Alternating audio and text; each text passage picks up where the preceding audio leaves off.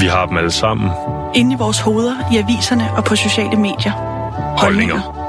Nogle af dem bliver råbt ud. Vi prøver at forstå, hvorfor. Du lytter til Udråb.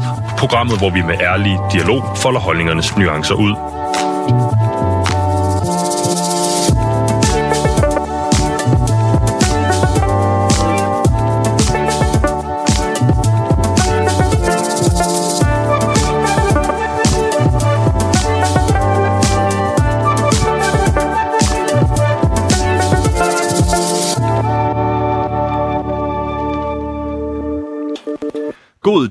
og velkommen til Udråb, som i dag skal handle om metaverset. Og ja, tænker du så, hvad i al verden er det?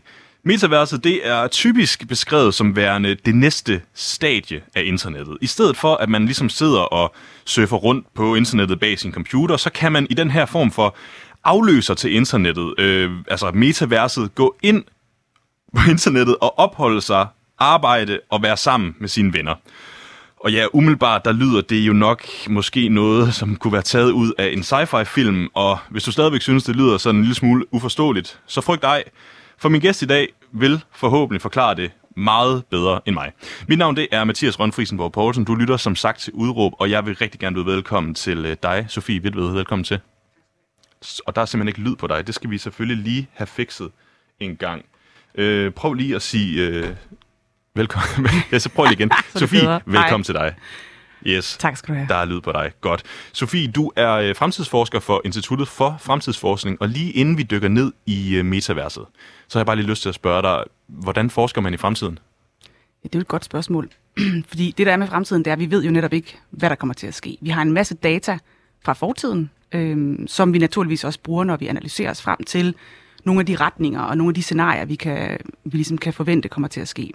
Så man kan sige, at det vigtigste og den mest fornemmeste rolle, jeg har som fremtidsforsker, det er at stille spørgsmål til, hvor er det egentlig, vi er på vej henad, øhm, og netop se på de her forskellige mulige scenarier, og se på, hvilke nogle mønstre, som vi ser ud fra det, som der sker.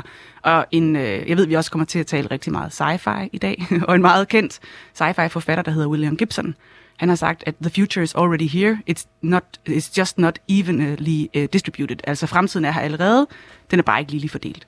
Og det er jo også noget af det, vi arbejder med, at se de her tegn på, hvor vi bevæger os hen af, og hvad vi så kan forvente om det i fremtiden. Så på en eller anden måde er det meget eksplorativt, men samtidig meget struktureret i en masse forskellige metoder, som vores 50 år gamle institut har arbejdet med i lang tid. Øh, vi er faktisk et af verdens øh, ældste fremtidsinstitutter. Og så vi, vi har styr på fremtiden i Danmark? Well, ja, vi er i hvert fald nogle af dem, der har rigtig godt styr på det, og rigtig mange øh, internationale virksomheder benytter os. Kan, altså, kan, kan alle i princippet kalde sig fremtidsforskere? Ja, altså, hvis det er man... ikke en beskyttet titel, Nej. ligesom mange andre ting. Ligesom, ligesom mange andre ting. og øh, ja, det skal jo handle om, om metaverset i dag. Altså, hvor længe har du beskæftiget dig med, med det her, øh, jeg kalder det et koncept, det ved jeg overhovedet ikke er, er rigtigt at sige, øh, om altså metaverset? Det er jo en form for i hvert fald i talesættelse af noget, som, og hvis jeg sådan skal vende tilbage til, hvor jeg kommer fra, øh, rent fagligt også, jeg er uddannet medievidenskab, og jeg fandt lige i, på, et lag, på et lager, hvor jeg havde en masse gamle ting gemt, øh, en rapport, jeg skrev, som Superflex, hvis nogen af jer kender det, som er en kunstnergruppe, har lavet omkring Super Channel, som var sådan et koncept, de lavede i 2001. Så for at gøre en, en lang historie kort, og nu har vi jo heldigvis en hel time, så jeg tænker, det er okay. øhm, der skrev jeg om den virtuelle offentlighed og hvad det kommer til at betyde. Fordi den her Super Channel, det var, sådan en, det var faktisk et ret fedt koncept, de havde lavet, og nu skal vi tænke, det er jo 20 år siden, der havde de taget en ghetto i England, fyldt med gamle mennesker, og så havde de simpelthen lavet en radiostation, som de selv kunne lave. Så de kunne ligesom få lov til at, at, at, at være hvad kan man sige, altså at producere, ligesom vi ser i den her creator economy, som er kommet nu, at de fik lov til at lave deres egne programmer.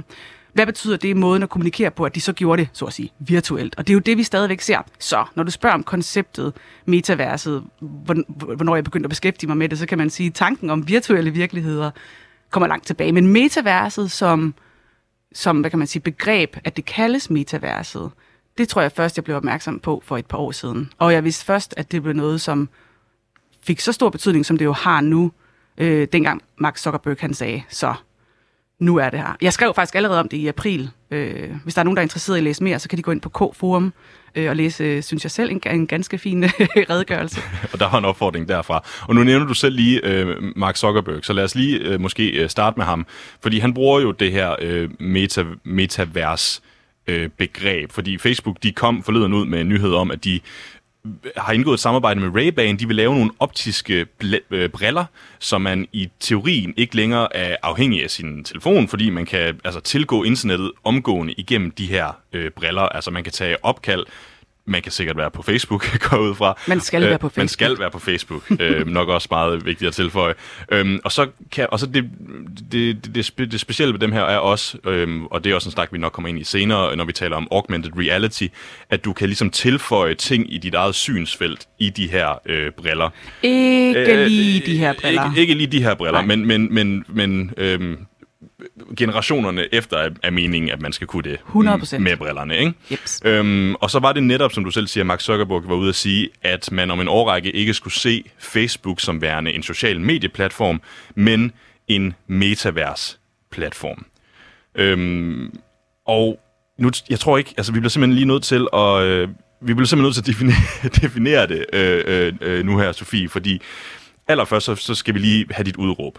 Øhm, fordi da vi snakkede sammen i går, der sådan talte vi ligesom frem til, hvor, hvor er det ligesom, at det, det vigtige ved det her metavers der. Og det, jeg har noteret mig, det er, at du mener, det er nødvendigt, at vi tager metaverset seriøst. Ja. Ja. Hvorfor skal vi tage det seriøst? Vi skal tage det seriøst, fordi, og jeg synes ikke, at vi skal tage begrebet metaverset, altså om det kommer til at hedde metavers eller ej, og om det kommer til at se ud, som Mark Zuckerberg han forestiller sig eller ej, så er det her metaverset og den her snak om, sammensmeltningen af vores fysiske og virtuelle verden. Fordi det, der reelt sker, og det som du også øh, nævnte i introduktionen, det er jo, at vi har vi er ved at gå fra det her mobile internet til at komme hen til en nyt, mere tredimensionel måde at være til stede online. Så det her med, at vores fysiske tilstedeværelse og vores virtuelle øh, tilstedeværelse i højere og højere grad smelter sammen. Øhm, så det ikke kun er spil som netop Fortnite eller Roblox eller øh, hvad hedder det, øhm, Second Life, var det ikke det, det hed? det, det, det er helt tilbage. Eller alle de andre måder, hvor vi øh, har været inde og interagere med en form for virtuel figur, eller ligesom tilbage i tv, hvor man havde skærmtrollen Hugo, altså you name it. Der er jo mange øh, måder, man kan sige, at der, at der er masser af forskellige niveauer af det her. Men det, der er i gang med at ske, og som er i høj grad blevet accelereret af coronakrisen og vores distancering, vores sociale distancering, hvor vi har fundet nye måder at interagere sammen, det er, at det her det bare eksploderet. Og der bliver investeret massive mængder penge øh, ude hos de store tech-giganter. Fortnite, altså hvad hedder det, Epic Games, som der laver Fortnite, de har lige lagt 100 milliarder, eller fået en 100 milliarder investering, øh, dollars, that is, øh, i, øh, i at bygge metaverset, hvor Sony i øvrigt spændende nok også har lagt 200 millioner af dem. Øh, Lego laver metaverset, øh, Facebook vil lave metaverset, Microsoft vil lave metaverset. Det er alle de store spillere er ude og snakke og i tale sætte det her metavers. jeg, derfor... Må jeg, ja. du, der, tag lige den sidste pointe, yes. og så... Derfor er det vigtigt at, ja, ja. Øhm, at forstå, hvad det egentlig er. Og det er nemlig det, der er med det her. Det er, det er jo ikke kun alle de her mixed reality-ting, det handler om. Der bliver sagt jo altså, frygtelig mange ord af Sofie, og det, oh, ja. var, det var meget godt lige med, med altså, ja, vi skal tage det seriøst, fordi det, som jeg hørte dig sige, det er, at der bliver lagt enormt mange penge i at udvikle det her. Øhm, og du nævnte selv, der var øh, altså den her fra at gå fra øh, 2D til en eller anden 3D-verden. Det kan blive sådan en lille smule ukonkret, og sådan måske en lille smule abstrakt. Så sådan helt simpelt altså spørgsmål. Altså, hvad, hvad er metaverset? Altså, hvad er metaverset? Yes. Og det er der så ikke nogen, der ved. Men der er rigtig mange, der har øh, nogle gode idéer til, hvad det er. Så øh, hvis du for eksempel tager et eksempel som Augmented Reality, AR, som jo er en hvis du tager VR, hvis vi starter med det, fordi de kender de fleste, Oculus eller andre mm. måder, hvor man tager en brille på og bevæger sig ind i en verden, hvor man mere er til stede. Mark Zuckerberg, han kalder det for, og det synes jeg faktisk er et ret godt begreb, a sense of presence.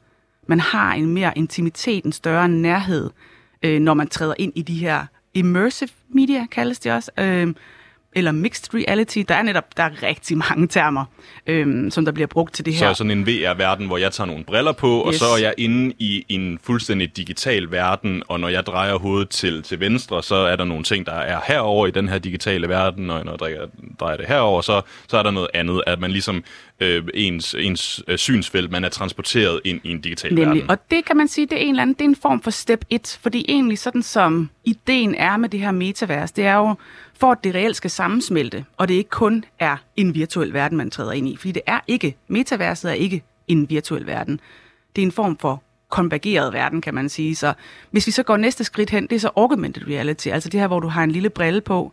Øh, HoloLens er en af dem, som Microsoft blandt andet har lavet, øh, hvor at man har vores virkelighed, eller Pokémon Go er vel også et meget godt bud jo, hvor man har det, bortset fra det på telefonen, og i højere grad vil det komme tættere på os.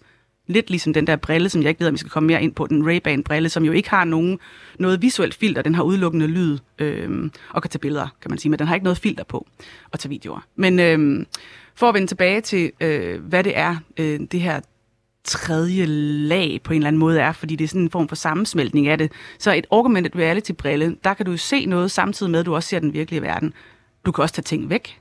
Det tror jeg ikke, det ved ikke, om det er for tidligt at komme ind på. Og, men altså, og det er jo, og igen nu her, og det er jo Sofie, og du er jo, du er jo virkelig ekspert på området, så derfor nu, der kommer nok til at være et par gange i løbet af den her udsendelse, lige det, hvor jeg sådan måske lige tager nogle af de ting, du siger, og så prøver, så laver, så laver jeg et forsøg på at gøre det mere forståeligt, også fordi, at, at min, min søde producer i dag, øh, øh, Pauline Kloster, som sidder derinde, hun har, hun ved, ja, i hendes egen ord, ikke en skid om, øh, om, om det her. Så hun kommer til at råbe mig ind i øret, når det er, at der er noget, hun ikke forstår. Og, og da det lige, vi kom til, øh, til augmented reality, det er bare lige sådan, du taler om, man har nogle briller på. Det kunne være nogle briller i altså, fjern fremtid, kunne det også være nogle kontaktlinser, for eksempel. Ikke? Og man kan tilføje ting, og man kan fjerne ting. Det, som det jo egentlig vil sige, det er, at øh, lad os sige, jeg går ned øh, af gaden i København, og så de her briller, hvis de fjerner ting, så kan de for eksempel fjerne skrald, der ligger på gaden.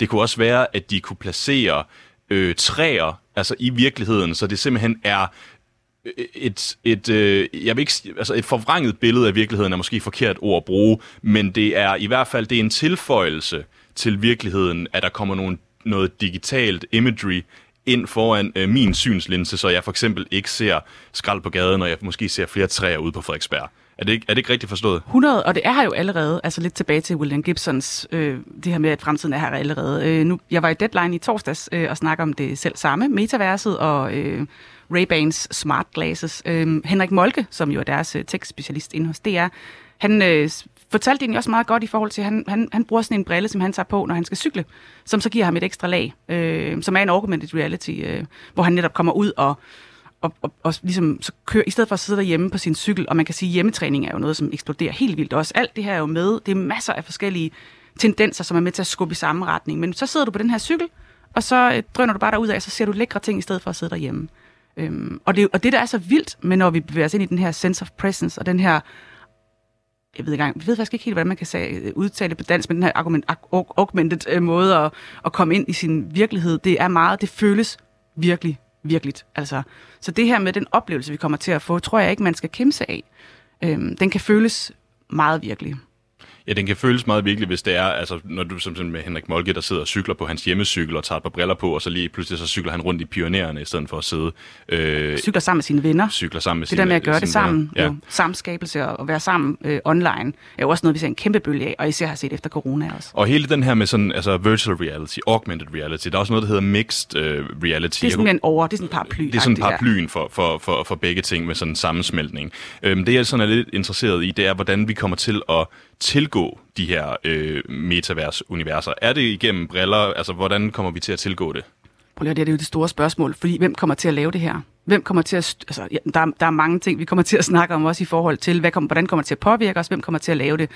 Hvilke nogle hvad kan man sige, teknologier øh, af dem, som vi kommer til at tilgå det igennem. I mit syn er det egentlig ikke så vigtigt, om det kommer til at være en AR, VR-brille, eller om det bliver igennem, øh, om det bliver måske kommer sådan brain-computer interface, som Elon Musk jo, hvis vi skal helt ud i sci-fi-delen. En, en Elon Musk-chip ind i hjernen. Ja, ikke? som er med til at give dig øh, et ekstra lag. Altså, hvor, det hele det her emotion AI, man også snakker om, og nu kaster jeg lige et nyt begreb ind, ikke? som jo er den her måde, hvordan vi kommer tættere og tættere på vores kroppe, med, med alle de wearables, vi benytter os af, altså med vores, øh, jeg har sådan en smartwatch på, ikke? og man har alle mulige ting, der måler din krop konstant, og som ved, hvordan du har det. Jeg har det sådan, sådan lidt, Alexa, hun ved jo ikke kun, hvem du er, hvor du er, hun ved jo også, hvordan du har det. og det er sådan lidt, hvor meget skal de egentlig vide? Jo, jo tættere de kommer på os, og nu siger jeg de, som er dem, der nu engang ender med at lave det her, og vælge, hvad det er for nogle produkter, det ender med at komme på, kommer jo til at have en kæmpe magt over vores liv. Og det er jo, når du siger det der med, hvem der ender med at komme til at lave det, så er det jo fordi, at man kan ikke tænke på metaverset som værende altså, det samme internet øh, for alle. Altså, fordi... For det første skal du lige lade være med at kalde det for internet. Nej, men, men, det, nej, men, grund, nej, men grund til, at jeg siger internet, det er jo fordi, min, min, min pointe er, at der findes jo altså, det internet, som du og jeg benytter, når vi går på nu her på en eller anden uh, wifi, er jo noget, som alle kan tilgå inden for det samme. Ikke? Men hvis det, hvis det ligesom er, lad os sige, Facebook, der kommer først med deres version af et metavers, så bliver det jo deres platform. Præcis. Så der vil jo teknisk set kunne findes forskellige metaverser, afhængig af hvilke Men- virksom... Okay, ja. jamen, så længe, fordi hvis jeg må undskylde, jeg afbryder, Nej, men så fint. længe, at det netop er kun på en meget lukket platform, så er det ikke et metavers. Så kan du kalde det alt muligt andet, men det er ikke et metavers. Så er det fragmenter af et metavers. Men metaverset som sådan er et sted, som alle kan tilgå, og hvor du kan gøre alt indenagtigt virtuelt. Så det bliver sådan en stor åben, ja, det er svært at sige åben, fordi det ved man jo ikke. Men der er ikke, altså Facebook har jo også selv sagt, Mark Zuckerberg har selv udtalt i øvrigt et meget spændende interview for nogen, der godt kunne tænke sig at vide mere i The Verge, som er et rigtig godt øh, web, øh, website. Tech-site. Tech-site. Øh, at han ved godt, at Facebook ikke kommer til at lave det alene. Fordi der er ikke nogen, der kommer til at lave det her alene. Det er en kæmpe stor ting, som sådan, hvis du forestiller dig hele internettet, ikke? og så er det jo også det, skal det være frit tilgængeligt? Altså, hvem, hvad skal reglerne være her? Og, øh, og sådan nogle ting. Jeg hæfter mig lidt med, at du siger det med, at man kan gå ind og gøre, altså gøre alt. Ja. Hvad, hvad mener du med gøre alt inde på metaverset? Du kan jo sådan set stort set gøre alt, hvad du kan i den virkelige verden. Altså, det er jo tanken. Du altså- altså, kan arbejde, du kan læse, studere, øh, du kan dyrke motion, du kan rejse, du kan købe kunst. Det Men- kommer vi også til at snakke meget om. Jo, Du shoppe, alt sådan men, noget. du er jo, men, det er jo, men det er jo sådan, ja, altså dyrke motion inde på, inde på, ja, på metaverset. Altså, det er bare, vi skal bare, vi skal bare prøve, vi skal prøve at på en eller anden måde komme med den her øh, forklaring på, at du jo sådan set, at det er sammensmeltningen med virkeligheden, som er vigtig her, ikke? Jo. Så når man netop er, er ude og løbe, for eksempel, kan det være, at du altså inden for dit, dit optiske synsfelt løber et helt andet sted, hvis du for eksempel, nu vender jeg tilbage til det der eksempel med brillerne. Altså det er jo, du, man gør ting med sin krop, samtidig med, at man befinder sig et andet sted digitalt. Præcis, og det er jo også allerede. Også inden for løb har vi også set masser. Lige nu der foregår det sådan lidt flat. Altså vi har set masser af eksempler på det. Det foregår flat, fordi det er på mobilen for eksempel, eller på dit ur eller andre ting. Det er ikke rigtig kommet tæt nok på vores krop endnu, og det er måske det her, for sådan at forklare det bedst muligt, så er det den nærhed. Men grunden til, at jeg ikke kan forklare det bedre, det er, fordi vi ved det jo ikke. Og det er jo, det er jo lige præcis det, som er så spændende. Men grunden til, at mit udråb, det er det her med, at vi bliver nødt til at tage det seriøst, det er, uanset hvordan vi vender og drejer det, så er det en retning, vi kommer til at gå i, hvor vi kommer tættere og tættere på den her virtuelle verden, som bliver, en, altså, som bliver sammensmeltet i højere og højere grad. Hvad er chancen for, at det her det er bare en gimmick? Man kan sige, da, det, da han startede med at sige det, så var alle folk sådan, "Jamen, det er bare Mark en... Zuckerberg. Ja, Ja. ja, undskyld, fordi nu er det lige ham, jeg tager udgangspunkt ja. i. Der har været mange andre, der har sat fokus på det her, det er meget vigtigt. Men da han startede med at sige det, så tænkte folk, ja, det er netop bare fordi, vi skal, have, vi skal tale om noget andet, end alle de udfordringer, han render rundt og, og har lige nu, og retssager og alt sådan noget. Så nu vil han ligesom have flyttet fokus. Man kan sige, hvorvidt, at, som sagt, som jeg også sagde før, hvorvidt at metaverset så i sig selv, og den måde, han lige forstår, det bliver en realitet, så vil det blive. Altså, det er ikke en gimmick. Det er, vi er der jo allerede på nogle måder. Og det er en bevægelse, som vi ser i de... I sådan stort set alle brancher bevæger vi os derhen af. Øhm, og det er jo måske det, der er det ekstra interessante. Det er det her med, at vi går fra gamingindustrien, som jo har ejet det her i rigtig lang tid med at bevæge sig ind i universer og kunne have et parallelt univers, til at få det ind i vores virkelighed med alt, hvad vi gør.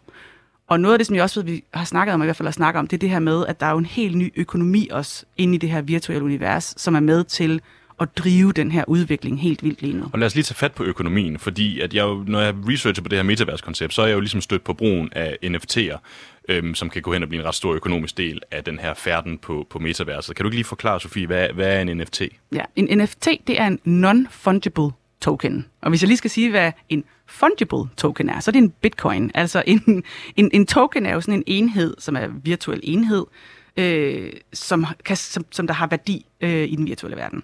Så øh, kryptovaluta, det har en værdi, som der stiger og, og, og du ved, bliver lavere eller højere, alt efter hvordan det lige går, men som godt kan udskiftes, så at sige. En bitcoin og en bitcoin er det samme. En NFT, det er sådan en, et unikt stykke kodning, som er skabt ud fra blockchain.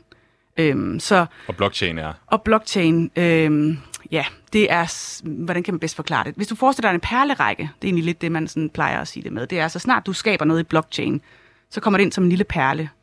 Og den bliver så konstant fornyet, den her perle, fordi den har ligesom et tids, tidsstempel på sig, øh, som gør, at man ikke kan kopiere den. Så det er en meget mm, unik kode, som i teorien, og indtil videre også har vist sig at være meget rigtig, ikke kan, kan hackes og ikke kan kopieres. Så derfor så har du en stor, så, så, så har du 100% sikkerhed på, at den er, en, at den, at den er ægte. Øh, Så det er det, en NFT det er. Så det vil sige, at du ejer et stykke ægte mm, Et ægte stykke Kode kode. Du af en slags. et ægte stykke kode. Ja. Og det er med, at den er non-fungible, fordi du siger jo, at øh, bitcoin kan jo kan jo direkte veksles til, øh, fordi den har en eller anden form for valutas, valutakurs, kan direkte veksles til... well, øh, en bitcoin eller anden bitcoin, de er ikke unikke på samme måde som, som øh, de her non-fungible Nej, men de, er jo, men de er jo netop fungible, fordi at du kan, du kan, du kan købe altså, rigtige ting med dem. Det er jo ligesom det, der, øh, der er, er forskellen, ikke? Jo, blandt andet, men også bare det, at en bitcoin ikke er en, en, en unik, øh, et unikt element på samme måde. Nej, fordi man, det, man taler om, når man laver NFT'er, sådan, NFT'er, sådan som jeg forstod det, det er, at man minder dem til noget, altså i, i noget, man skaber. Og, og lige nu er NFT'er bedst kendt som, det er en, en, en, en token, altså en, en virtuel mønt, som signalerer ejerskab for noget digitalt. Det kan man godt sige, og måske den, altså det er så sjovt med NFT'er, fordi faktisk kan de være hvad som helst jo. Altså jeg du ved også, at du selv har nævnt, da vi snakkede tidligere, Bibel. Det er hans Everydays, the first uh, Ja. 5.000 days. Præcis, ja, men lad os lige lad os tage fat i det, fordi det er jo, fordi det, NFT'er, det kan være enormt svært at forstå, og, og, og jeg fik lige at vide, at Pauline, hun, hun, fattede, hun fattede ikke en skid. er godt, vi har Pauline ja, vi til har at- Pauline til, til vores, vores nørdhed her kan, kan blive stillet. Øhm, der er en, som du rigtig siger, der er den her internet øh, digitale kunstner, som hedder Bibel som øh, han solgte et digitalt kunstværk. Men det specielle ved det her, det var jo, at han solgte en NFT af kunstværket. Det er en NFT, der er myntet på et digitalt kunstværk, som han solgte for 69,3 øh, millioner dollars. Det er altså 450 millioner kroner. Der er så nogen, der har betalt 450 millioner kroner for den her NFT, som er myntet, som er... Øh, øhm, jeg har, jeg har så svært ved at finde ord for det. for det altså, som, som, altså det, og det er jo det der med, at man kan jo faktisk ikke altså, rigtig noget med den endnu jo. Altså i hvert fald, når man taler om det her digitale kunstværk, fordi du har betalt 400, der er nogen, der har betalt 450 kroner, øh, millioner kroner for noget, som de ikke ejer fysisk, men som kun eksisterer digitalt. Og der, jeg tror, du har fat i rigtig meget der, fordi vi forstår simpelthen ikke det der med, hvorfor vil, og det er der rigtig mange forældre, der ikke forstår, hvorfor vil dit barn købe et skin? Hvorfor vil, hvorfor vil dit barn så gerne have den her hakke, der er lige kommet? Hakke? Ja, øh, i... Øh, hvad er det, det Nå, hedder? nå, Øh, en pitchfork øh, hakke, Ja, ja, ja. sådan, øh, øh, jamen det er jo, det er jo, altså, det er Se, jo, der er vi det er allerede, der kommer jeg til... Jamen, altså, det er jo heller ikke pitchfork. Pitchfork er også en forkert 43 år. oversættelse. Jamen, det er jo en, jamen, en hakke, det er jo altså, I, Minecraft. Minecraft, ikke? Altså sådan den, som, de, som det er våben eller, eller udstyr, som, som, som øh, den figur inden bruger til at hakke i, i jorden med, for eksempel, for Præcis. at udvinde materiale. Det er jo et spil, for pokker. Det, Ja, ja. Og nu, nu, nu må du altså lige correct me her, fordi jeg er ikke øh, alt super god til de her forskellige fashion brands, men der er nogen, der hedder Balancia eller sådan noget. New Balance? Nej, Balance. Balenciaga? yes, tak skal du have. øhm, og de har netop også lige kommet med en kollektion, som... Og, og jeg tror, det er Roblox... Jeg har set det i dag, ikke? Ja, øhm, hvor de både har noget tøj, man kan købe øh, fysisk, og det er allerede udsolgt, og selvfølgelig koster sindssygt meget. Og så kan du også få øh, netop nogle, noget, noget, noget tøj til din figur, hvor det blandt andet har en, sådan en af de der hakke pitchforks, eller hvor det er, som er formet som sådan en sko. Altså, det, er jo, det virker bare så bizart, men folk de er ellevilde med de her ting. Nu glemte jeg helt, hvor vi kom fra. Ja, det- gik jeg i... Øh... ja, altså det er jo det her med, at, man, at, det, at det kan virke fuldstændig sindssygt at købe en, en NFT af et stykke tøj, øh, altså til en eller anden altså virtuel avatar, Øh, i stedet for bare at gå ned og købe noget i virkeligheden. Præcis, og det er måske det, det var egentlig det, jeg vil sige, det er den her statusværdi, det har. Fordi i den her, øh, vi, vi arbejder med, på Institut for Fremtidsforskning arbejder vi rigtig mange med de her forskellige øh, megatrends, som vi ser. Og immaterialisering er jo en af dem. Altså det her med, at vi går fra at have materielle goder til at have noget immaterielt. I den ligesom mm, retning, så er det jo en ny form for materialitet. Altså det der med, at du ejer det her bibel, ham der ejer det her bibelkunststykke, har en kæmpe stor statusværdi at kunne af at have det. Så det der med, om Ligesom det er alt fysisk, muligt kunst Jamen, er. også fordi kunst ligger jo et eller andet sted nede i en eller anden kælder, inde i en eller anden øh, safe. Altså det er jo ikke noget, du har på væggen nødvendigvis. Men du ved, du har det, og dermed så har du bare utrolig stor glæde går jeg ud fra. Ikke, at jeg har et liggende nogen kælder. Men, øh, men det er jo på samme måde, at for, nu siger jeg de unge og bevares der. Altså, det her det er altså også en voksenleg. Altså NFT'er og kryptovaluta. øh, Jeg vil, lige, jeg vil simpelthen lige kaste noget ind her. Kryptoheste er jo det helt store sorte. Øh, Kryptoheste? nye sort. Ja, kryptoheste. Øh, det er en form for betting. Altså du tager, hvad hedder det, sådan et øh, hestevedløb, og så er det kryptoheste, du har i stedet for. Så er det ligesom Tamagotchi, til dem af jer, der er gamle nok til at vide, hvad en Tamagotchi er. Pauline? Pauline, Ja, Pauline ved hun godt, nikker godt, så går jeg ud fra, at øh, lytterne også ved, som er sådan den her lille ting, du skal sørge for at holde i live hele tiden, ellers så bliver den rigtig ked af det at dør. På samme måde med de her kryptoheste, så skal du passe på dem, og du kan faktisk, når du, du kan få dem til at breede, altså så kan de ligesom lave små hesteunger, dem kan du sælge, og der er en, der har på, en, altså på et spil har tjent også, jeg kan simpelthen ikke huske, hvad det var, men noget, noget altså Men er det, inde, 50 millioner. er det inde i et spil? Al- Altså, Jamen, det er jo, det er, nu snakker vi NFT'er, som er kryptovaluta, ja. ja. som ikke nødvendigvis er, øh, hvad kan man sige, metaverset, men det er, et, det er et spil. Det er et slags kryptospil. Og jeg synes bare, det er mindblowing. Det er det ret tit, når man arbejder som fremtidsforskning. Mange af de ting, man støder på. At, øh, at, at voksne mennesker sidder og bruger det lidt ligesom aktier, så kan du have en kryptohest, ja, ja så, så investerer man i en kryptohest. Ja. i stedet for at investere i Mærsk. for eksempel. Ja, for så, eksempel. det, så det er det, jeg mener, at det, det drejer sig jo hen med, at det, ikke, det er altså ikke kun for sjov længere. Altså, det er også øh, det er big money, det her. Altså, er, er, altså øh, øh, jeg bliver simpelthen jeg bliver nødt til at gå videre. Ja, jeg, bliver simpelthen, jeg bliver simpelthen nødt til at gå videre. Øhm, Vi kan snakke om virtuelle influencer. Ja, det er også sjovt. øh, ja, undskyld til lytterne. Jeg blev simpelthen bare lige, øh, jeg blev bare lige fanget i, øh, i en udenomsnak med, med, med Sofie her, hvor vi har, vi har Sofie Witved, øh, fremtidsforsker, og vi taler omkring øh, metaverset. Jeg, jeg er lidt øh, nysgerrig på hele den her form, hvordan vores øh, fysiske altså relation til hinanden, den kan komme til at ændre sig i forhold til, til, til, til metaverset. Altså, hvordan kommer vores relationer til at ændre sig? det er svært at sige, hvordan det kommer til at ændre sig, men der er i hvert fald nogle retninger, hvor vi kan se, jeg, jeg, jeg hørte lige, at vores attention span, børns, unges attention span, er mindre end en guldfisk nu. Hvad, Altså, har, har du øh, noget og- alder på, eller alder på Nej, det? jeg har desværre ikke lige... øh, Det var noget, jeg, jeg har stødt på her i dag, hvor jeg bare var sådan, hvad, det er da også for sindssygt. Fordi, men det har noget at gøre med, at den her måde, det det gør jo ved os, al, alle de algoritmer, som der hjælper os, alt al det indhold, som TikTok jo excellerer i, øh, i, i, i meget små formater, og skabe underholdning, og blive ved med og give os det, vi gerne vil have. Hele tiden, hele tiden. Hele den her opmærksomhedsøkonomi, som vi snakker om, den bliver jo kun mere og mere intensiveret, og bliver mere og mere personaliseret, og bliver bedre og bedre til at nå dig.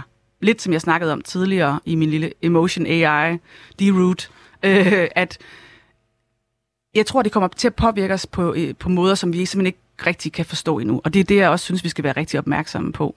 Øhm, jeg tror, det kommer til at ske en mm, ny forståelse af, hvem vi er. Fordi vi både har en virtuel identitet og vores, hvad kan vi sige, fysiske identitet. Og f- en ting, som også blandt andet kan ses i den, hvad kan man sige, som vi ser inden for underholdningsindustrien. Øhm, I USA er der lige kommet et nyt tv-show, der, der har premiere her, enten i den her måned eller næste måned, som hedder Alter Ego, som er, hvor du i stedet for, det er ligesom øh, X-Factor, men i stedet for, at du har dig selv, der kommer og, og laver et show og, og, og, og hvad hedder sådan noget, presenter, så har du din avatar, som kommer og, og laver et show. Det vil sige, som Grimes, der er dommer på det, blandt andet sammen med Alanis Morissette og nogle andre, hun siger, at det er en demokratisering af ens øh, personlighed, fordi lige så er ens fysiske udseende ikke vigtigt længere. Og det er, hvordan du repræsenterer dig. Og lige inden vi, vi går ned i det udsagn, hvilket også er lidt specielt, så, så tror jeg, vi lige øh, skal have en, en definition på, hvad en avatar er. Yes. Ja.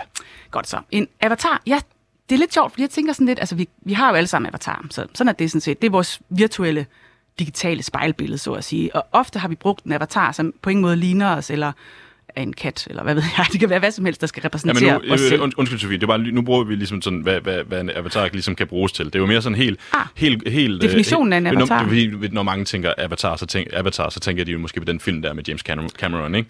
Øh, Ja. altså, som jo øh, altså, ja, har lidt med avatar at gøre, men ikke den type avatar, som vi snakker om her. Det er jo en, en virtuel figur, repræs- repræsentation af dig selv. For eksempel, hvis der er folk, der bruger meget øh, Snapchat, så kan det være, at de har den add-on til Snapchat, som er en Bitmoji. Øhm, nu kigger jeg igen ud på Pauline, øh, og, og i forhold til øh, altså Bitmoji, at du øh, konstruerer en, en, en digital version af dig selv, øh, som, som andre kan se. Øh, så du ligesom, det er en, det er en avatar, Ja. man har på den måde der. Præcis. De digitale spejlbillede. Virtuelle Et, spejlbillede, et digitalt man sige. spejlbillede, ja. Som du selv netop, og det er måske meget fint, det bliver, bliver understreget, som du jo selv er med til at kreere. ja. Og det er jo også derfor, at hvis du gerne vil have, at din digitale, dit digitale selvbillede skal se nice ud, så vil du jo gerne købe den her Gucci-taske, som i øvrigt er blevet solgt til endnu mere i den virtuelle verden, end den koster i den fysiske Er der, verden. egentlig, undskyld, er der egentlig forskel på, um, på, en, på, en, på en avatar, man laver på, på internettet, og så en Sims-figur for eksempel? Nej, det vil jeg mene er det samme. Altså begrebet avatar er jo meget bredt. Ja, ja. Øhm, eller, Så på den måde, så kan man sige, at det er sådan... Og jeg, jeg tror, vi bevæger os hen, lidt som vi har en e-mail. Og dengang jeg var ung, der havde vi ikke en e-mail. Og så fik vi en e-mail, og så kaldte man den en eller anden, et eller andet, som ikke havde noget med mig at gøre, fordi det var sådan lidt, ah, jeg, er sådan lidt, jeg ved ikke, hvad jeg skal bruge den til, og sådan noget. Øh, man var lidt bange for at udgive sin identitet på en e-mail. Lidt på samme måde tror jeg, at vi bevæger os hen, hvor vi faktisk begynder at blive mere og mere komfortable med vores avatar, og, og, og, og det bliver kommer tættere og tættere på, hvem vi er. Hvis jeg lige må nævne en enkelt ting i forhold til, hvis man gerne vil og se, hvordan man kan lave, og hvor langt vi er kommet med avatar, fordi det er jo ikke bare sådan nogle Roblox-figurer længere. Altså, du kan faktisk lave en helt hyperreel udgave af dig selv. Øhm, hvis vi lige går tilbage til... Øh, Alter Ego.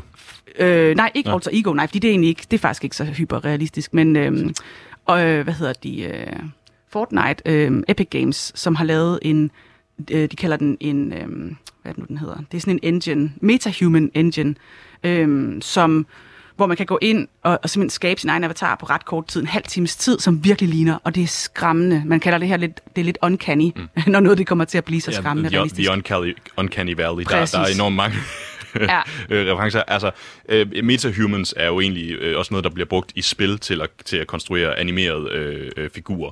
Og jeg, jeg siger bare lige en gang til, en avatar er ligesom en digital repræsentation af dig selv øh, i, i, den, i den fysiske øh, Er der, verden. virkelig, ikke? er der virkelig mennesker, der ikke ved, hvad Nu kigger jeg altså lige ud på Pauline, som ikke ved, hvad en avatar er. Ja, altså, ja. og, det er jo, og, og det er jo også, fordi vi sidder jo to nørder herinde, Sofie, så det er jo sådan, det er derfor, jeg sådan er efterhånden bare, nu, nu, nu vil jeg bare sådan slå ting fast med, med, med syvtommer Jamen, søm. det er så skønt. Men jeg kunne godt tænke mig lige at vende tilbage til det der øh, øh, Alter Ego. Ja. Øhm, Grimes, som er en dommer, Grimes er en øh, musiker, har hun ikke? Jo, og så er hun gift med Elon Musk. ikke? Så hun er rimelig, rimelig god, godt cast i sådan et tech-program der. Yes. Og, og, og hvad, er det, hvad er det, de deltagende skal i det her program? Jamen, man kan så sige, at jeg har kun set en trailer for det, fordi det er ikke gået i gang endnu. Men ideen er, at de jo skal komme ind og performe en sang, eller gøre et eller andet, hvor de sådan bruger både deres stemme, men også bruger den her, og det er det, der I skal tage at gå ind og se en trailer på det på YouTube, eller noget. Øhm, de skal også bruge, hvad kan man sige, de kan lave forskellige effekter. For eksempel, som at sådan sende hjerter ud, øh, og gør, lave lyn med øjnene, og sådan noget. Så det er sådan en, det er jo... Øh, hvis- Emotes. Er det det, det hedder på, på, Oh på, for, God, på ja, Fortnite, men- at ja, man kan det- trykke på en knap, og så danser din figur. Øh, sådan nogle ja. ja. features er de med til at bygge, og dem, der ligesom rører dommerne mest og har mest talent til at kunne gøre det her, er den, der går videre, I guess. Øh, Så dem, der performer, er de fysiske deltagers avatar, og ikke dem selv. Nemlig. Jo, jo, det er så dem selv, fordi de har jo sådan en stor full haptic suit på, med hele systemet her øh, rundt omkring sig, og øhm, så alt, hvad de bevæger sig, er real time. Avataren bevæger sig samtidig med, de bevæger sig. De synger i mikrofonen, så det er jo dem, det er bare deres Hvorfor virtuelle de, repræsentation. Hvorfor kan de ikke bare selv stå på, på scenen, har man lyst til at spørge, ikke? Men det er jo netop, fordi de skal... For det første er det er underholdningsværdien i alt, i det ekstra lag. Fordi dem, der har... Jeg har faktisk ikke selv været inde og se en koncert på Fortnite. Men har du? Jeg, øh, jeg sad i går og så på de, øh, for, og igen, nu skal jeg igen lige deklarere på, Fortnite har arrangeret nogle øh, virtuelle koncerter, blandt andet med Ariana Grande og Travis Scott, som man kunne gå ind og se øh, live inde i spillet. Øh, og jeg har set øh, den hvad hedder det, jeg så, så den med Ariana Grande, og jeg vil sige, jeg, jeg fattede det ikke. Altså sådan, jeg fattede ikke, hvorfor det var fedt. Jeg tror, du skal være der. Fordi når du selv er der, fordi du ser jo nogen, der er der. Så når du så selv er der, så er du en del af det jo, i langt højere grad. Du kan bevæge dig rundt sammen med dem, og der sker alle mulige ting, som du ikke har, har forventet, der, så begynder det lige pludselig at regne, og så sker der... Altså, der sker lidt mere, altså, det er meget mere, igen, sense of presence. Fordi... Altså, der sker nogle meget... Fordi din, fordi din avatar inde i spillet Fortnite render rundt, øh, mens øh, en virtuel figur af Ariana Grande øh, performer. performer i et virtuelt rum, som hun har fuldstændig bygget til lejligheden, hvor der sker, så det vil sige, hver sang sker der noget nyt, du bevæger dig rundt i nogle nye rum og nogle nye universer, og der sker, i, du ved, når du er til koncert, så er der, en, der er folk deroppe, der er selvfølgelig lys, og der kan være, hvad ved jeg, ild og konfetti og andre ting, men der er alligevel grænser for, hvor, hvor meget man kan kaste folk rundt i øh, forskellige universer. Der er jo ikke så mange grænser, når det- du går ind i den virtuelle Men det, der verden. undrede mig, da jeg så en optagelse af den her øh, koncert, fordi jeg ville jo ikke kalde det en koncert, fordi det er jo ikke... Hun, hun, hun sang vel ikke live? Altså, så var det virkelig, virkelig god... Øh, Jo. Var, er du sikker på det? Fordi hold kæft, hvor var lyden for god til at være en koncertoplevelse. Jamen, altså, øh, det, altså, Det er jo studie, altså det er jo studieoptaget, så det er jo, det, det er jo state of the art øh, teknik, der bliver brugt til det. Og det, der er så vildt lige nu, og det som metaverset også bygger på, det er jo den her teknologi, som er begyndt at blive så god, at du kan transmitte live ud til millioner og millioner af mennesker, uden at miste kvaliteten. Det har man ikke kunnet før. Så det er helt nyt, at vi er, har så god en teknologi ligesom til at understøtte de her universer, og til at vi kan være så mange mennesker samlet sammen. Og det er, det, og, den, og det er jo hele live-aspektet, som gør det spændende. Og det er vel også hele det, der ligesom er, er, er et, et eksempel på en form for metavers i dag. Det er 100.000 vis af, af, af unge mennesker, der er inde i Fortnite og se en koncert med Ariana Grande, hvor de render rundt med deres øh, spilfigurer og oplever det samme øh, inden for spillet. Ja. Ja, og jeg kan så også lige sige, at Ariana Grande, hun fik vist nok øh, 20 millioner dollars for at lave den øh, Fortnite-koncert. Og, ja, og hun har også udtalt, at hun, gerne, at hun regner bestemt med at gå mere ned ad den vej. Ja, det, altså for 20, for 20 millioner dollars så ikke skulle øh, altså rigtigt, rigtig performe. Og nu siger jeg rigtig performe, fordi for mig er det ikke en, en rigtig performance. Jeg kan godt lide at gå til... Nej, du er så old school. Øh, ja, det er jeg. Jeg er simpelthen en, øh, jeg er en enormt øh, gammel sjæl. Det, det må man bare sige.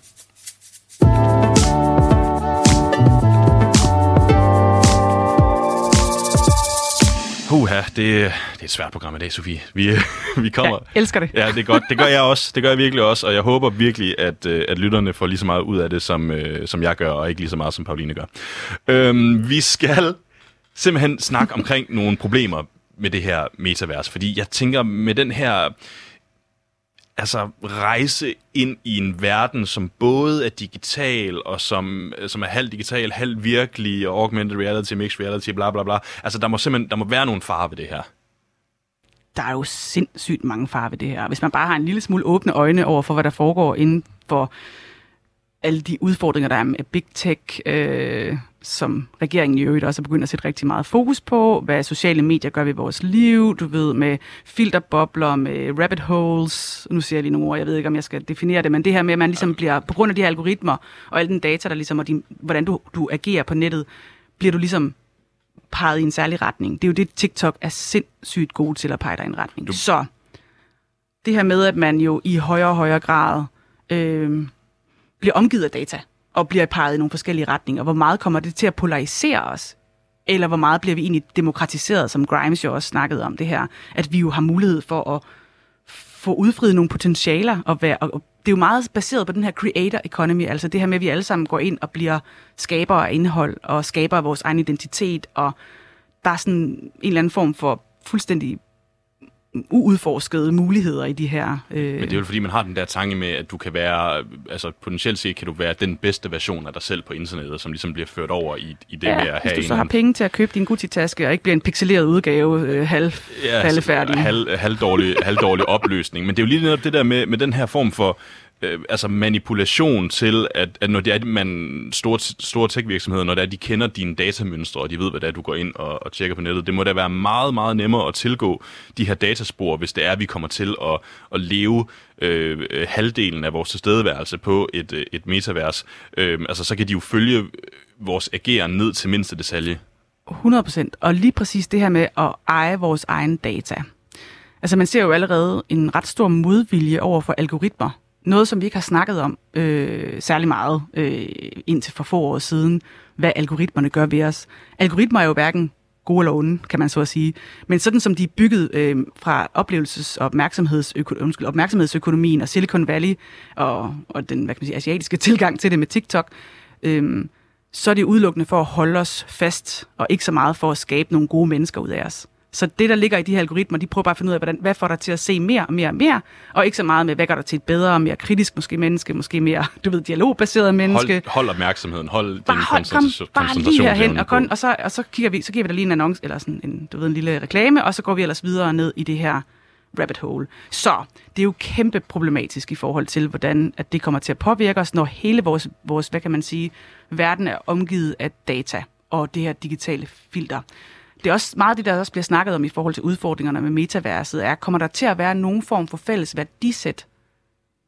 Eller er vi bare sådan en masse forskellige urelaterede bobler? Og når du siger værdisæt, man... så er det jo så er du sikkert fordi, at det er det der med, at, at, at folk de opfører sig markant anderledes på internettet, end de gør i den virkelige verden. Altså, folk, også om du kommer fra USA eller Danmark, mm. eller om du kommer fra hvad ved jeg, Kina. Altså, der er jo meget forskellige værdisæt, der ligger under. Jeg var i Kina for to-tre år siden, og, hvor jeg sådan stillet spørgsmålstegn ved det her med, vi kan I godt lide at blive, jeg ved ikke, om du kender, eller det gør du nok, men til social scoring, altså det her med i øh, Kina, der bliver de jo score, altså får, får de sådan en score på alle mulige parametre, som gør, hvor meget du egentlig kan i den virkelige verden. Øhm, så det vil sige, at du har sådan et tal ligesom sat på dig, øhm, og, og, og jo mere data man har, jo bedre kan de så vurdere det her tal her. Ikke?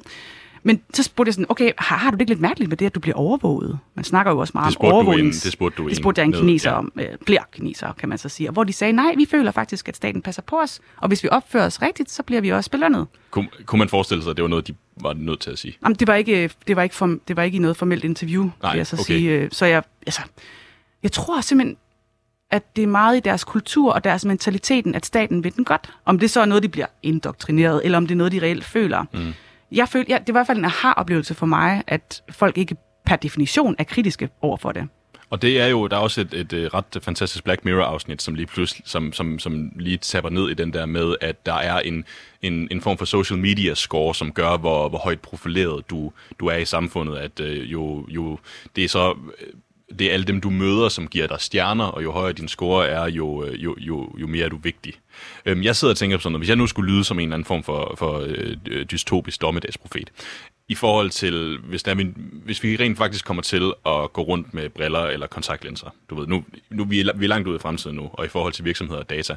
Jeg sidder bare og forestiller mig, at på det metavers, vi kommer ud på, at der er nogle ting inde i vores synsfelt, som vi ikke selv er herre over. Altså, at der simpelthen vil potentielt set kunne være reklamer, der, altså, der Det er der også et Black Mirror-afsnit, der handler om, Er er der jeg det? sikker på. Det kan jeg ikke lige... Ellers så har jeg i hvert fald set en anden sci-fi-serie. Ja, okay.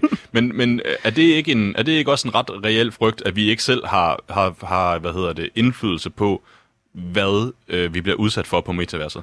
som jo allerede er en ting. Altså hvad du bliver udsat for, du har jo ikke selv, øh, du er ikke selv herre over, hvilke nogle reklamer du får, og hvor tæt de netop kommer på noget, som du selv ønsker dig. Der, altså, så, så jo, det er en total reel frygt, men det er jo også en spændende mulighed. Altså det, hvis det bliver gjort rigtigt, de her ting, øh, til at kunne være, til at kunne understøtte dig og dine ønsker og dit liv på en meget bedre måde, end vi har set før. Men så, tror, vi, det bliver, tror vi, det bliver gjort rigtigt, Sofie? Det er mere det, er mere det der med... Altså, ind, det kommer altså, an på, At, at, at, hvordan vi går til det. Jamen, det er rigtigt, men det er mere sådan... Jeg sidder bare og tænker i forhold til øh, øh, internettets historie. Øh, altså, nej, det, det, det er mere sådan, du, Helt du, klart du ikke siger... den bedste måske, historik. måske ikke så vellykket øh, i forhold til, til, øh, til alt det data, vi, vi giver, giver, giver fra os, øh, sådan øh, relativt øh, velvilligt. Jeg sidder bare og tænker på, om, om, om det kommer til at være anderledes, bare fordi at vi nu kalder det metaverset. man kan sige, det er jo derfor, hvis vi skal tilbage til mit udråb, at det er så vigtigt, at vi tager det her metavers seriøst. Fordi om det så netop er metaverset, eller hvad det er, så det er en retning, vi går, hvor vi, som, når jeg siger vi, så er det som samfund, som individer, som virksomheder, der arbejder med det her, bliver nødt til at stille os nogle spørgsmål og se, hvor er vi egentlig på vej hen med det her? Hvordan sikrer vi, at vi går i den rigtige retning? Øhm, hvad kommer det til at gøre ved os som individer? Hvordan påvirker... Altså, vi har jo et ansvar, når vi arbejder med det her, med at se, om ikke vi kan få det vendt i en retning, som er godt for os som individer. Jeg tror egentlig heller ikke, og det er også det, der bliver diskuteret meget om Mark Zuckerberg, han grundlæggende er ond eller ej. jeg tror ikke, han er ond, han er bare en utrolig kapitalist, og har jo selvfølgelig en idé, om han gerne vil have magt og, og, og, skabe penge, men, men jeg tror ikke som sådan, han er, han er ond og har tænkt, at han vil ødelægge menneskeheden. Han ser nogle muligheder, som desværre har skabt nogle mønstre, som måske er knap så gode. Så man ser jo allerede nu, at øh, man snakker meget om det her med third-part cookies. Altså cookies, det er dem, der sidder og indsamler al information om dig. Dem findes der en masse af på nettet. Ja. Det er i gang med at blive reguleret jo øh, på europæisk plan. Der kommer mange flere reguleringer. Der kommer meget mere krav om gennemsigtighed omkring, hvordan det her det fungerer. Så man ser også både, at Facebook er i gang med at lave løsninger til annoncering, som baserer sig på færre, altså mindre viden om dig. Man ser jo, at Apple har lavet en helt privacy-knap, hvor du bare kan sige, jeg vil ikke have nogen tracker mig. Det er jo også super nyt. Øhm, det samme er også blevet gjort på deres nyhedsbreve, og folk, det er noget, vi ser en bølge af, at folk faktisk er i gang med. Om det så skyldes, altså er i gang med at komme på en lidt mere, lad os kalde det af mangel af bedre ord, ansvarlig retning. Om det så skyldes regulering og angst for at blive lukket ned, og når vi nu snakker om lukket ned, nu tager jeg lige en lille deroute her. Kina har de jo valgt at sige, at man ikke, hvis du er under 14 år, så må du ikke bruge TikTok mere end, eller mellem klokken 8 og 6 om aftenen, hvor, hvad? Hvorfor? fordi det ikke er godt for dig. Nå. De mener simpelthen, at TikTok det er med til, ej, hvad er det nu, de har sådan et sjovt begreb, de kalder det, i forhold til, hvad det er. Øhm, øh, de beskriver det som spiritual opium. Så det er spirituelt opium for folket, der får dem til. Jeg går ud fra, at det er fordi opium ligesom får dig til at sove, ikke? Lidt døse lidt hen. Øhm, på samme måde, så må du heller ikke spille spil. De har også lavet, øh, det er lidt længere tid siden, der lavede de, at du kun må spille en time i hverdagene, og jeg tror, det er fire timer i weekenderne. Altså men, spil. Men du siger vel ikke, at det, at det, at det er der, vi skal hen, at vi skal regulere vores, øh, vores, hvornår vi går på metaverset? Jeg siger ikke noget. jeg siger bare, hvad de gør i Kina, ja. og så at man måske... Altså, det er klart, der har de nogle andre måder at se, hvad statens rolle er i individernes liv. Men det er klart, de har måske fat i noget i forhold til, at det her nødvendigvis altid godt for dig. Hvordan er det godt for dig? Hvordan er det godt for os? Altså, og, og jeg synes, lige nu, så synes jeg faktisk, hvis jeg lige også må komme med et andet lille udråb, at jeg synes fandme, det er ærgerligt, at det er op til individet at navigere i den her meget, meget komplekse øh, verden, altså, øh, og skal vælge for, sit, på dit barns vegne, men også på dit eget vegne, hvilke nogle valg du tager, og hvor meget du benytter dig af de her forskellige muligheder. Men har man ikke en person, øh, altså ansvarlighed over for, øh, altså, over for ens egen færden? Øh, jo, på internettet. det kan man godt sige, men det er også bare virkelig, virkelig svært at, øh, at, at, at færdes i, og jeg tror, vi kommer til at se sådan en, netop på den her polarisering, nogle A- og B-mennesker, som formår øh, at navigere i det, og som har overskud til at navigere i det. Øh, og der synes jeg faktisk godt, at man som samfund igen, og det er svært at sige, om det skal være stat eller om det skal være virksomheder, men er med til at få os i den rigtige retning. Men i forhold til alle de her reguleringer, som der er jo er, kommet på internetområdet, kan, altså, tror, du, tror du, det direkte bliver overført i forhold til, til metaverset, eller, eller, skal vi, eller starter vi på en eller anden måde forfra? Jeg mener bare, nu har den version, vi kender internettet, har jo nærmest kun eksisteret siden, siden nullerne, ikke? Øh, altså, sådan, altså, kommer vi ikke til at starte forfra, hvor det bliver et, et, et slaraffenland? Hvis man kigger ud over medielandskabet, som er noget af det, jeg arbejder rigtig meget med, så har vi jo de her big tech giants, som jo bare... Jeg, jeg, jeg var til et, øh, et, en præsentation med noget, der hedder Copenhagen Future TV Conference, hvor der blev præsenteret øh, hvad kan man sige, en oversigt over alle dem, som der går efter vores opmærksomhed. Og der er jo de her store plamager på det her kort, som har så mange penge på de det her, som kommer til at styre rigtig meget i forhold til, hvor vi bevæger os hen af. Så jeg tror ikke, det er et, et, et, et rent slaraffenland, hvor alle kan komme ind og, ligesom, og, starte, og nul, altså starte forfra. Vi bygger jo videre på det mobile internet nu. Øhm, så det er ikke sådan en nulstilling. Øhm, men, men er det, er det ikke også et problem, at det er pengene, som kommer til at drive den her øh, udvikling? Jo, det er et kæmpe problem, fordi for eksempel, hvad kan vi gøre i Danmark med det her? Hvordan kan vi gå ind og arbejde med det her, når vi har så små søllebeløb i forhold til de store beløb, som der er derude? Fordi det koster jo penge at få lavet det. Øhm, der er jo nogle programmører og nogle, nogle spændende mennesker, der skal sættes sammen til at kunne få noget til at fungere. Fordi vi har jo også set mange eksempler på, at vi har prøvet at lave ting i Danmark, som ikke rigtig spiller. Ja, i hvert fald sådan programmeringsmæssigt. Hvor længe tror du, Sofie, der går for, at vi ser en eller anden version af, af metaverset, som vi kan tilgå? Øj, det er altså det, det er, vi, lige nu arbejder vi inde på instituttet med at lave nogle forskellige scenarier for metaverset, og vi er ikke færdige med, med, med scenariearbejdet. Så det er jo sådan lidt hvis og hvis og hvis. Det er jo meget de spørgsmål, vi, vi vælger at stille. Så jeg, jeg har faktisk lidt svært ved det, hvis jeg sådan skal tage min Sofie personlig Sofie på. Øhm, Jamen, fordi det, der kan være hvis... så mange drivers og blockers, så når du selv nævnte regulering, ikke? og du selv, altså, øhm, der kan ske så mange ting, som gør, at det stopper udviklingen. Men metavers, sammenbygget 10 år. 10 år. Det, ja. det, det lyder af kort tid. Men du må også tænke på, at det er ikke så lang tid siden, vi fik mobil, så det, altså til smartphone. Det er ikke så lang tid siden, vi fik vores øh, iPad. Altså hele, det er jo, øh, og, og accelerationen i udviklingen. Man siger jo faktisk også, at under coronakrisen, så er den, den digitale og, og hvad kan man sige, teknologiske udvikling er lige, har lige lavet et lille hop på 10 år. Altså det kan, det kan bare lige pludselig gå stærkt, hvis vores adfærd lige pludselig ændrer os, og pengene følger med som de jo har gjort i den virtuelle verden. Pengene er jo fuldt med over. Det er kæmpe marked. Der er super meget. Hvis du sidder og arbejder jo derude, kære lytter, så skal du prøve at kigge ind i, hvad er mulighederne her i metaverset. Så den version, som øh, måske er tilgængelig af metaverset om 10 år, hvordan vil den se ud? Uha, det er et godt spørgsmål. Fordi som du selv siger, jeg har jo selvfølgelig igen, når vi arbejder med scenarier, så har man nogle foretrukne scenarier, og så har man nogle andre sandsynlige øh, og mulige scenarier. Det har, jeg, det har jeg svært ved at svare på, fordi jeg synes ikke, at der, der, er, så meget, der er så mange usikkerheder. Men kan vi ikke komme ind på nogle af de scenarier, som du så øh, siger, du, du, jo, man du har? jo selvfølgelig godt, hvis vi sådan skal tage ekstreme scenarier, som man ligesom også arbejder med. Hvis vi siger, Elon Musk, han er en af dem, der kommer til at kaste penge. Hvis han kaster lige så mange penge ind i et metavers, som han gør i, sin, øh, i sit rumeventyr, så er det jo ret ekstreme beløb. Og han har jo den her idé med sådan brain-machine øh, øh, samarbejde. Han har jo hvis ikke du har set den allerede. En interessant lille video med en abe, der har fået indopereret en chip, og så kan den selv styre et computerspil. Så hele det her samspil, øhm, lad os sige, at han sætter fuld knald på, øhm, og prøver at se, om ikke man kan skabe noget mere, øhm, hvor man kan bevæge øh, noget mere, nogle flere universer, ligesom ind i den her form for samspil. Det det kunne være en mulighed, du ved. Så vi kommer så tæt på kroppen, at vi slet ikke har brug for nogen wearables. Vi har ikke brug for noget teknologi til ligesom. Altså det virker, jo, det virker jo som om, når det er, jeg sidder og så researcher, som du siger nu her, at det, der ligesom bliver arbejdet meget hen imod, det er at øh, eksekvere, altså skabe den måde, vi ligesom kan tilgå det her nye univers på. Altså så, så når øh, Elon Musk, han øh, laver en chip, han laver en chip, som bliver inkorporeret, altså som bliver inopereret i en abes hjerne, så den abe, det lyder, det lyder som noget sci-fi det her, men den abe øh, kan så ved hjælp af tankens kraft, ved hjælp af tankebølger, kan styre noget, der foregår på en computer, kan, kan gøre det i et spil.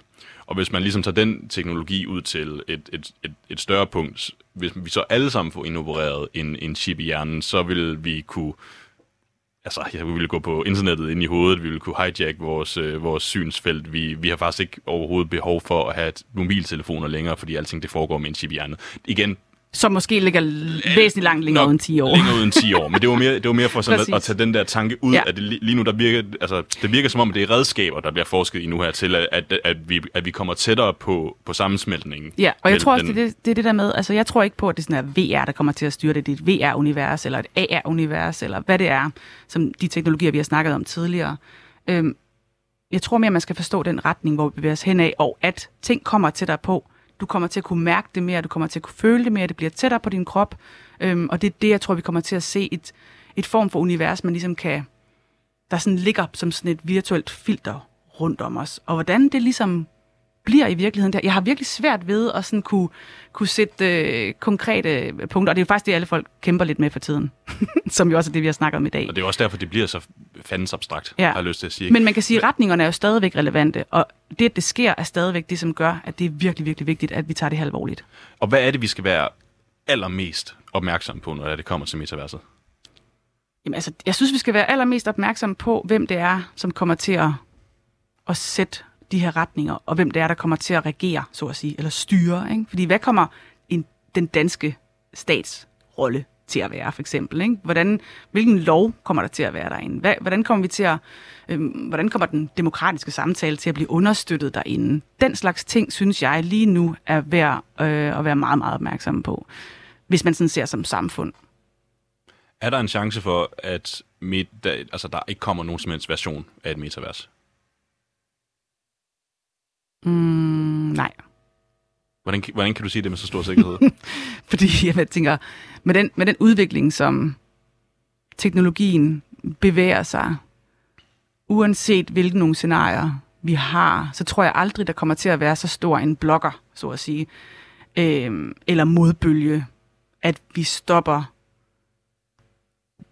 for den udvikling, for den positive udvikling, som data, og, og, og hvad vi kan gennem big data og gennem at, at have den her form for andet, øh, anden dimension, hvor vi interagerer. Altså, der er så mange megatrends, der peger i den retning med globalisering, med individualisering, med personalisering. Alle de her ting, de peger så meget i den retning, at jeg kan simpelthen ikke se, og den teknologiske udvikling naturligvis, jeg kan ikke se, at der er en verden, hvor at vi, vi, der er nok mennesker, der trykker på stopknappen, til at der et eller andet tidspunkt kommer det her næste mobile internet. Kommer vi til at, at potentielt at leve i en verden, hvor vi nærmest ikke har behov for at mødes sammen fysisk? Gør vi ikke allerede det? Jamen, du og jeg sidder jo fysisk sammen nu her. Jo, Nå, men sige, det er jo kun en lille teknologisk udfordring med, så snart jeg har min, min en mikrofon, som måske nødvendigvis er lige så god som den her, så er der jo ikke. Det er jo ikke nødvendigt. Jeg kunne jo godt have lavet det her interview derhjemme også. Jo, jo, men, men er det ikke, øh, altså, er, er vi ikke hvis, hvis, hvis, vi ikke er, hvis vi ikke er sammen mere fysisk, hvad, er, vi så, er, vi så, er vi så mennesker? Er vi så de der flokdyr, som vi som mennesker bliver sagt, vi er? Det kommer an på øjnene, der ser. Og så tror jeg også, det kommer an på, hvordan... Ja. Hvordan ser altså, dine øjne? Prøv lige at høre, jeg, jeg tror aldrig... Og, jeg vil, det, det virtuelle kan aldrig erstatte det fysiske, men det kan være en lige så god oplevelse. Jeg tror, man skal passe på med at sætte det lidt for meget i kasser på, hvad vi ved nu, jeg tror slet ikke, vi har slet ikke set, hvor vi er på vej hen af endnu. Og derfor bliver vi nødt til at have åbne, eksplorative øjne på, hvor vi bevæger os hen af, og hvordan, hvad det rent faktisk kan gøre for os for mennesker Men som du også selv siger, være meget opmærksom på, at det netop, når det kan gå en vej, kan det også gå fuldstændig den anden retning. Så vi skal selvfølgelig træde forsigtigt. Og det tror jeg simpelthen blev det sidste ord for dig i dag, Sofie Vilved, øhm, fremtidsforsker ved Instituttet for Fremtidsforskning. Jeg synes, det var øh, sindssygt spændende at have dig herinde, det må jeg bare sige. Tak. Øhm, og tak fordi, at du gad at være med. Selvfølgelig. Og øh, Pauline siger i mit øre, at hun synes, det lyder sindssygt deprimerende. Og sådan er der jo nogle, nogle forskellige... Der er masser af muligheder. Ja. I skal ikke kun være... Ja, jeg, ved, jeg ved personligt ikke helt, helt selv, hvad det er, jeg mener om den her øh, måske lidt Black Mirror-agtige fremtid. Øhm, jeg vil i hvert fald bare sige mange tak, fordi at I har lyttet med. Det her det var Udråb. Mit navn det er Mathias Rønne Friesenborg Poulsen. Min producer det var som sagt Pauline Kloster. Nu skal vi have nogle nyheder. Mange tak for i dag.